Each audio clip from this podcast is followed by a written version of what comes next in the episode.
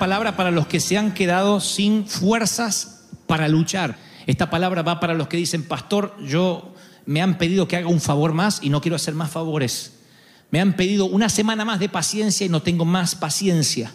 Me han dicho, aguanta sin empleo un mes más y no puedo más. Me han dicho que continúe con este matrimonio un año más y no puedo más. Gente que dice, he llegado al límite de mis fuerzas y no puedo más. Estoy cansado. Hasta acá llegué. Y esta palabra que voy a compartir ahora, algo hablé hace unos cuantos años en la catedral, porque el Señor me había mostrado que había gente que estaba cansada en la vera del camino. Es la historia de lo que le sucede al pueblo, de, al ejército de, de David. David tiene 600 hombres, los hombres más valientes que jamás tuvo un rango militar.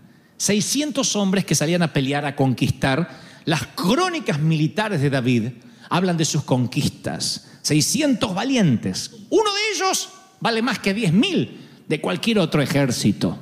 Pero la Biblia narra que llegan a un punto donde regresan de una de las últimas batallas. Vienen hablando de, las, eh, de lo que han logrado, de los trofeos, de- de- del botín, traen un gran botín. Y la Biblia narra que se encuentran con el campamento donde se suponía estaban sus mujeres y sus hijos desolado. A traición, mientras que ellos salían a conquistar, alguien vino y les robó, les secuestró a las mujeres, les quitó los hijos, literalmente. Amalek vino mientras que David peleaba y dice la Biblia el capítulo 30 del primer libro de Samuel y el versículo 4 que cuando David regresa de la conquista, nota que su campamento, su ciudad estaba quemada, sus mujeres y sus hijos y sus hijas habían sido tomados cautivos.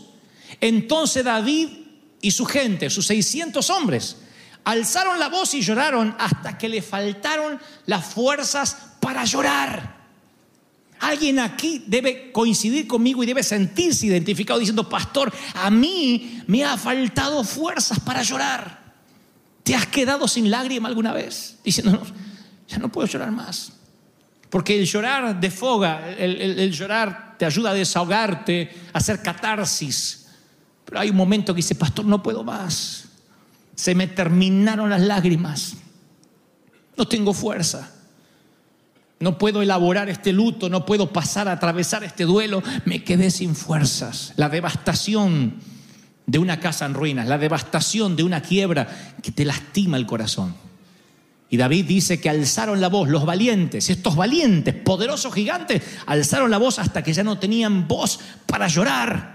No estaban las mujeres, no estaban los niños. Lo único que quiere un soldado es que sus hijitos estén allí para recibirlo.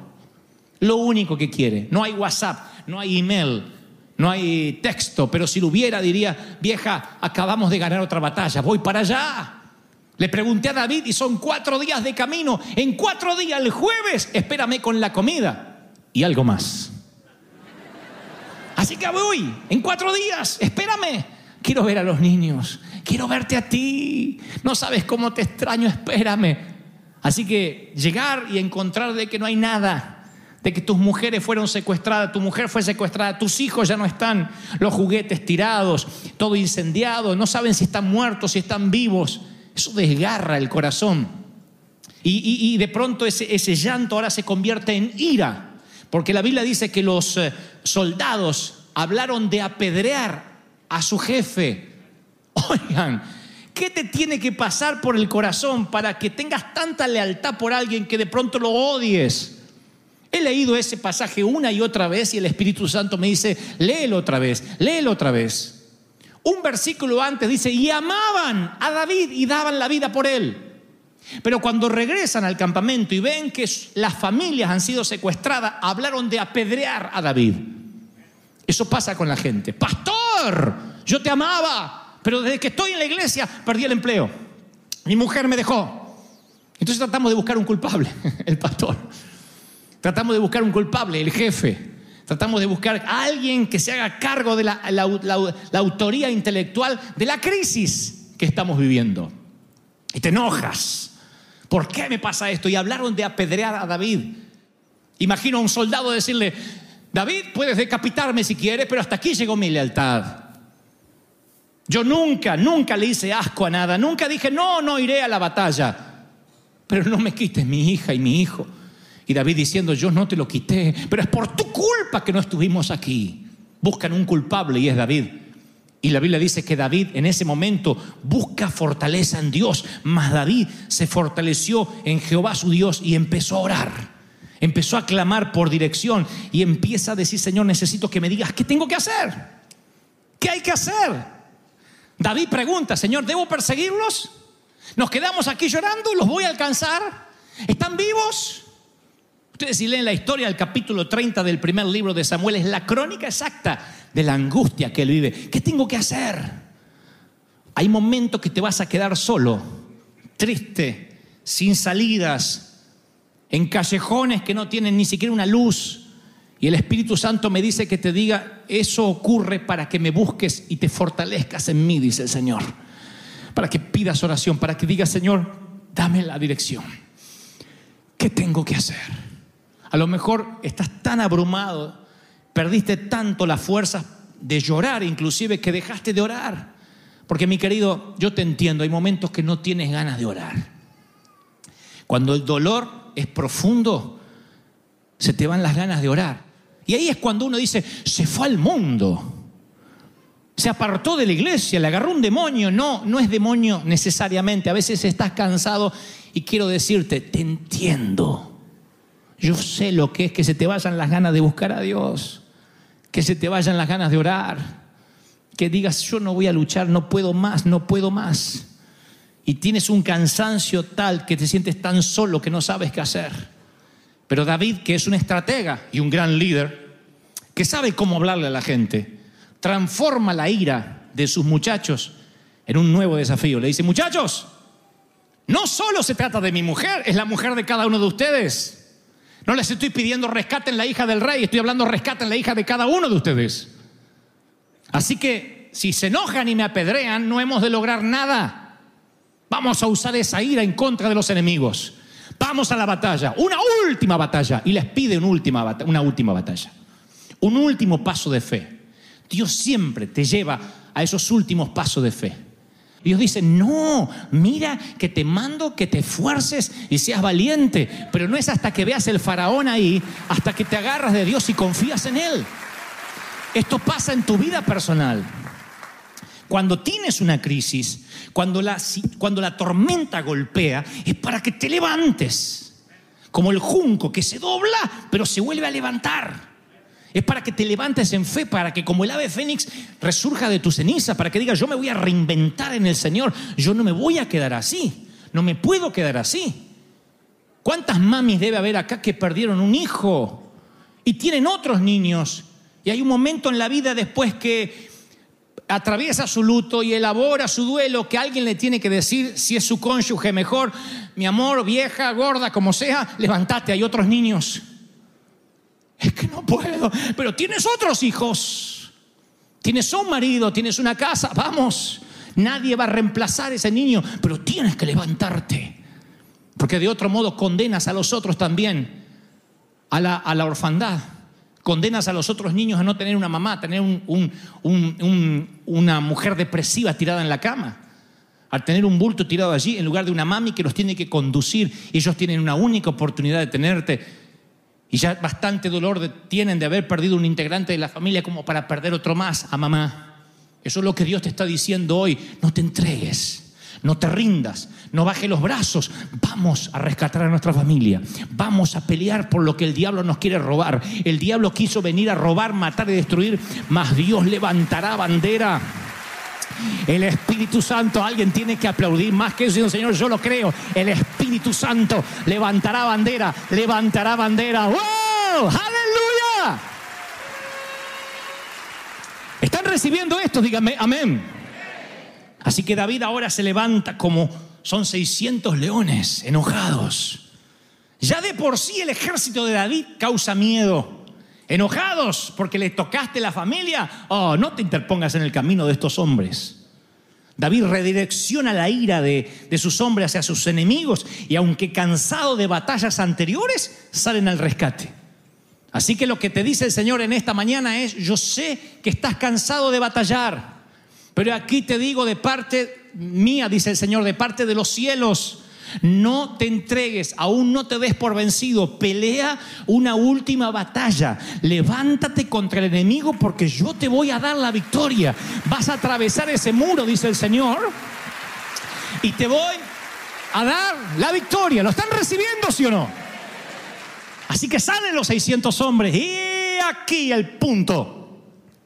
Yo titulé este mensaje, todos somos soldados, todos lo somos, todos. Todos lo somos en este templo y todos los eran cuando seguían a David. Vienen de batallar. Dicen que los equipos de fútbol tienen que descansar entre partido y partido porque aunque hayan ganado varias copas y no descansan, no pueden no tienen piernas frescas para un nuevo partido a menos que haya un árbitro americano que los ayude.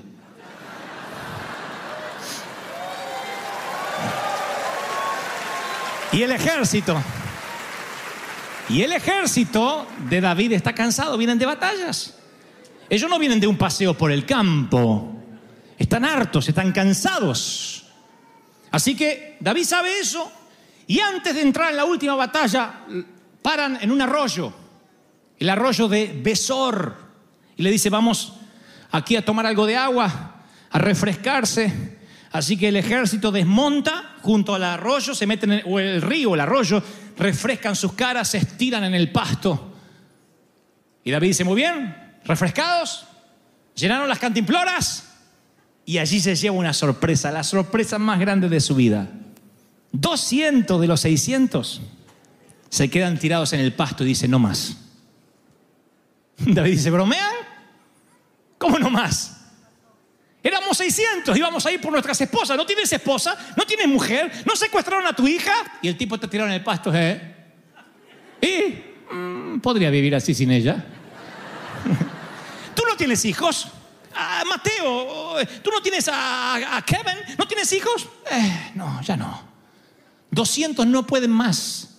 No pueden más. Y David tiene que decir, o desistimos o sigo con 400. Puedo imaginarme a David diciéndole, muchachos, nunca les pedí nada como hoy, necesitamos ser los 600. Las mujeres de todos fueron secuestradas. Qué increíble que de pronto crees que tienes un gran grupo de gente y a la hora del compromiso solo tienes menos de la mitad. Tú dices, ¿y el, el resto? Es increíble, pasan todos los órdenes de la vida. Crees que tienes muchos amigos hasta que te enfermas o hasta que te va bien y te empiezan a envidiar y ya no te hablan.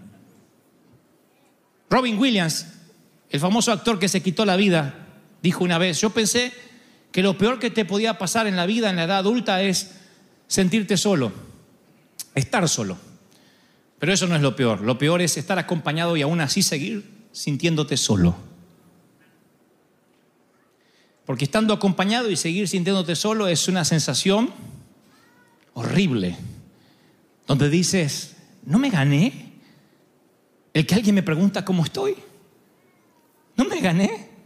Pero hay un momento que literalmente tus fuerzas se agotan, te sientes absolutamente solo y te quedas junto al arroyo de Besor y no continúas más. David piensa, ¿cuán cansado puede estar alguien para dejar de luchar por su propia familia? ¿Cuán cansado puedes estar? Yo peleo por mi propia sangre como un... ah, mire, podré no tener fuerza desde el, desde el suelo, peleo. Yo soy un león. Si, si algo toca a mis hijos, pueden, de- pueden, puedo asegurarle que sacaré fuerza de donde sea. Yo no voy a dejar que se mueran porque, ay, es que no tengo ganas, me dio flojera. Si yo veo que mis hijos están muriendo, yo corro por la vida de ellos. Soy como una gallina, me pongo así y yo creo que hay papis y mamis que dicen, yo hago lo mismo, aunque no tenga fuerzas. Yo me levanto sin dinero, sin presupuesto. ¿Cuántos reciben esta palabra? Dígame amén. Pelea por tus hijos. Pelea por tu simiente, salva la profecía, iglesia. Los hijos son la profecía, salva la profecía. La palabra dice, si aún el árbol se seca y muere, aún sus retoños pueden florecer. Si tu matrimonio te fue mal, si no eres feliz, salva a los hijos. No le traspases amargura, salva a tus hijos. A lo mejor la vida no te permite ser feliz como quisieras ser, porque tomaste decisiones, porque, porque nadie te puso una pistola para estar donde estás. Bueno, pero salva a los hijos, pelea, levántate, pelea. Necesitamos pelear por los hijos, tener fuerza, no te quedes al arroyo del besor, sea lo que sea que te haya pasado. Vienes de un funeral, levántate, llora lo que tengas que llorar, pero te limpia las lágrimas durante el día, sales a trabajar, te dibujas la sonrisa, actúas, pero te paras como sacerdote, porque si te pones a llorar, nada vas a arreglar, nada vas a solucionar. Tienes que pelear por tus hijos. Hay papis que dicen, yo sé que mi hijo se está muriendo espiritualmente, ¿y qué haces? ¿Qué haces? ¿Dejarías que un violador entre, se meta en la habitación de tu niña y tú dices, me parece que la están violando? Sí, por lo que escucho, la deben estar violando. Ay, tengo tanta flojera de ir hasta la otra habitación a decirle, señor violador, déjela. Mañana, mañana por ahí le pregunto cómo le fue. O te levantas y dice, ¿qué pasa? Y saca fuerza de donde no tienes. Si el demonio, si el enemigo se mete de pronto con tus hijos, que sepa que se ha metido con el cachorro equivocado, que te vas a levantar con fuerza, con poder, con unción. ¿Cuántos reciben esta palabra? Dígame amén. Pero aún así hay gente que no tiene fuerzas. ¿Y qué hacemos con esa gente? ¿Qué hacemos, David?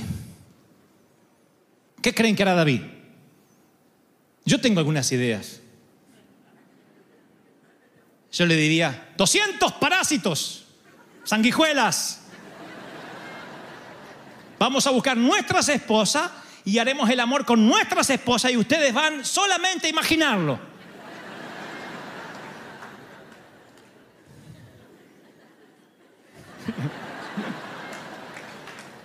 ¿Qué le diremos? O podemos decir, a ver, cada uno agarre y cárguese uno y los 400 del resto, no, que se queden. Apenas tengo fuerza para rescatar a mi mujer, voy a andar rescatando a la mujer de este.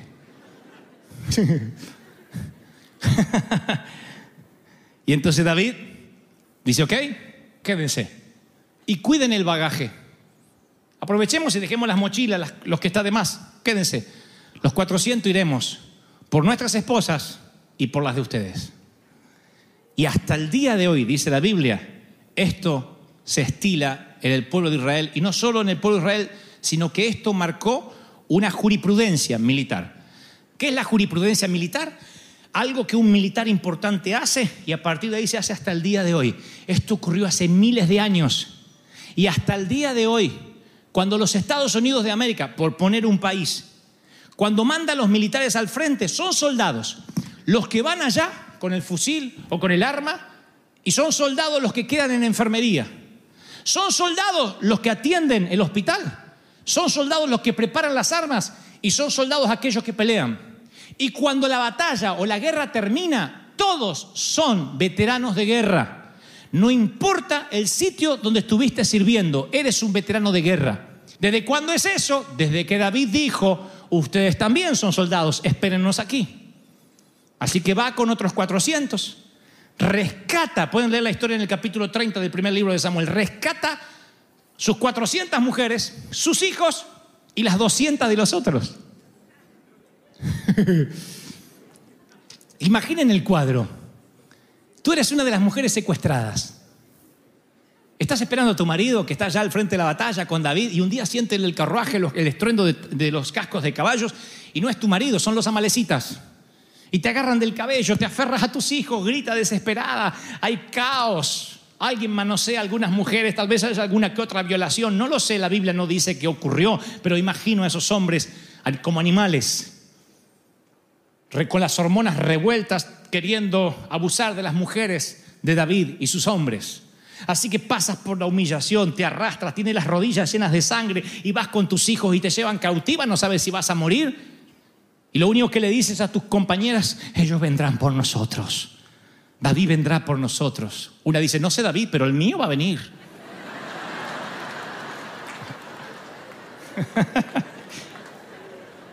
Qué feo que alguna diga, no, el gordo.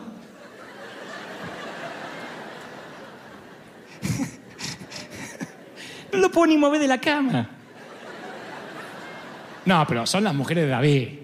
De- no de David, de los valientes de David.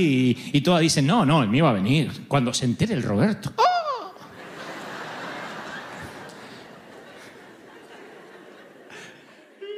Y de pronto aparecen los muchachos, los buenos. Llega la caballería. Y las mujeres están allí entre los barrotes, se enteran. Ahí está, ahí está, ahí está, ahí está. Y una dice, ¿y el Roberto dónde está?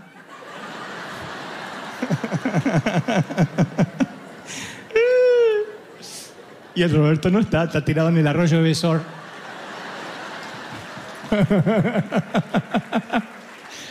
Está entre los 200 que yo me quedo a cuidar la mochila. No, no, me quedo a cuidar la mochila, no.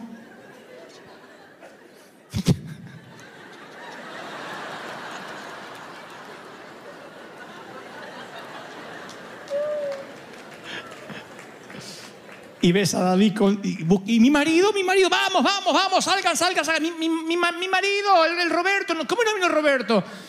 Y le dice el otro, el gordo no vino, así que vamos, vamos, vamos, que te llevo. Pero, pero, pero ¿sabe que me secuestraron? Sí. ¿Y dónde está? Estaba cansado, le doy en las piernas.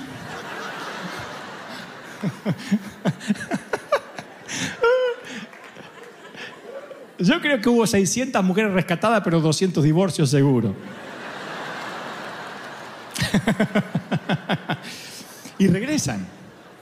Es una historia apasionante. Deberían hacer una película con esto. Regresan los 400 muchachos con 600 mujeres. Las 400 de ellas y las 200 de los otros que estaban tiraditos en el arroyo. Imagínense cuando aparecen en el horizonte con las rescatadas. Y estos están acá. Uy, che, che. Ahí viene, viene. Viene la vieja, viene la vieja. Levantate, levantate, viene la vieja, viene la vieja. Qué feo. ¿Y qué pasa? Usted dice, ¿y qué pasó? Bueno, dice la Biblia que los soldados que fueron le dijeron a David, dale sus esposas y que se vayan del ejército. Devuélvele sus hijos, sus esposas, acá están, y que se vayan, no son dignos de estar con nosotros. Y David, como si supiera lo que años más tarde escribiría Pablo a Tesalónica, os rogamos que alentéis a los de poco ánimo, que sostengáis a los débiles, que seas paciente con todos. Les dice, no, no hagan esto, mis hermanos. Del botín participan tanto los que se quedan cuidando el bagaje como los que van a la batalla. Versículo 23 del capítulo 30. Ellos no tenían fuerza y los dignifica, de alguna manera los dignifica.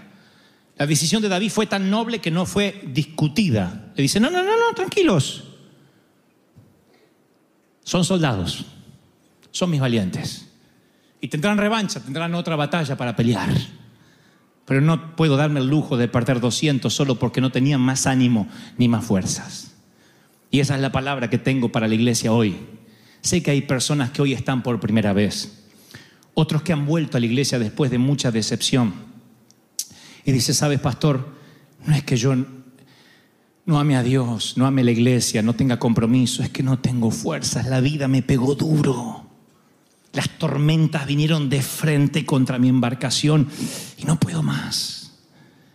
Y el Señor me dice que te diga que tú eres soldado, que no importa cuánto tiempo estuviste afuera, que no importa si te fuiste en los tiempos de la catedral y ahora regresas, que no importa si te congregabas en otro sitio, eras inconverso y hoy quieres volver, el Señor me dice que tú eres parte del botín tanto si te fuiste como los que nos quedamos.